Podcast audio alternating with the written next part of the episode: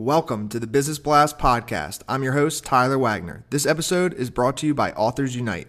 Authors Unite makes the process of becoming a published best-selling author as simple as sipping your morning cup of coffee. You can learn more about Authors Unite at authorsunite.com. Now, let's jump into the episode.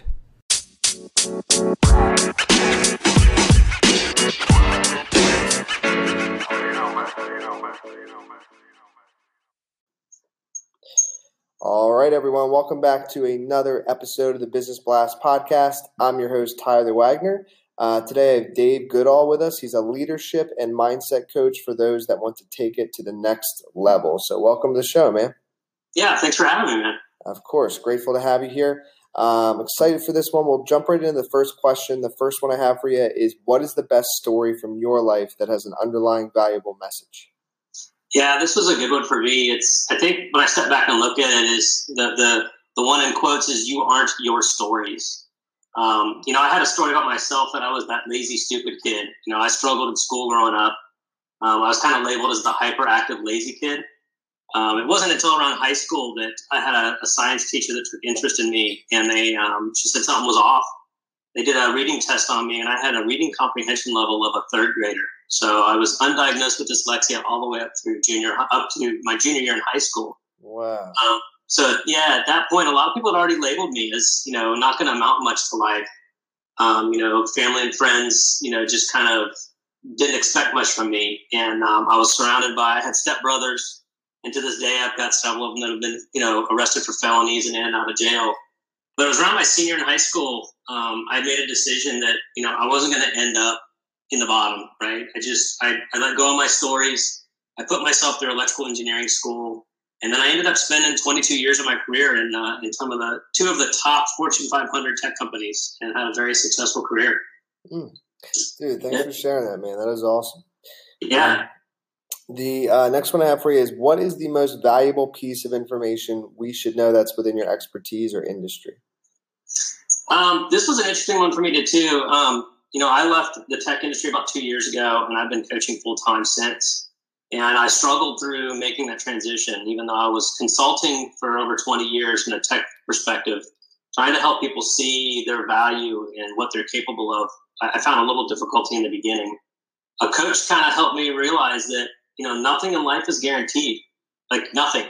You know, I'm not guaranteed to wake up tomorrow. So once I was able to work through that and realize that, you know, we are nothing more than energy and motion, or, you know, we are the experience of our emotions. Um, and then increasing the emotional intelligence, it, it's just improved my life. It's just realizing that I'm the experience of my emotions, you know. And then through my practice, we offer an assessment test called the ELI Energy Leadership Index.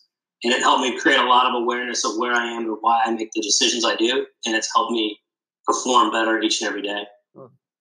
And what is your best piece of overall business advice, and not necessarily industry specific? Yeah, so me, uh, my business advice and what I've had to do is just work that emotional muscle daily, right? You can be the smartest person at the table IQ wise, but however, if you don't know how to communicate and implement with emotional confidence, it's always going to be a painful process. Hmm, I agree. Uh, and if you could give uh, your younger self one piece of advice, what would that be? Yeah, it's a great, great question. Um, for me, if I could talk to younger me, is stop stressing and experience every opportunity. You know, be in the moment. Every situation is a gift.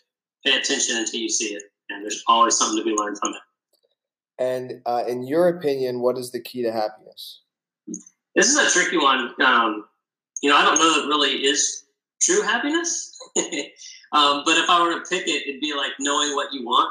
Um, a lot of the clients I deal with, most of them don't really know what they want and then they end up going through life with either unknown or unrealistic expectations, and they end up with the opposite of happiness, right? They're angry and frustrated. Um, but what I found is when we can help clients identify what they want and they can be in the moment and on that journey, they find happiness along that path. And what is the best book that you've read, and what was the number one thing you learned from that? So, yeah, good question. I'm dyslexic, so I don't really read, but I've got a huge library of audio, audiobooks. Um, right now I'm listening to Emotional Intelligence, Why It Can Matter More Than the IQ. Mm. But my my favorite book, um, which is kind of ironic, is called The Go Giver. It's a little story about a powerful business idea. Um, and the takeaway I got from that is is you truly can't be a giver if you don't know how to receive. Which is uh, the irony behind it is this gift was given to me as a this book was given to me as a gift. no, that's awesome, dude. And I'm all about the audio. I'm like listening an hour and a half, two hours of audio on that two times speed, like every morning on my walk. So I feel you, man. I love it. Um, the next one, what's your favorite quote and why? Yeah, I hope this isn't too cliche for you, but um, for me, don't take life too serious. Nobody gets out alive. Um, for me, it's just a good reminder for me because I get caught in that logical, negative loop self talk, right, when I'm going through stuff. And when I can sit back and take a look at, you know, why am I stressing over this? I'm, I'm not, I won't live forever anyways. It's just a moment in time. Mm. So uh, it, it helps me get out of those negative self talks.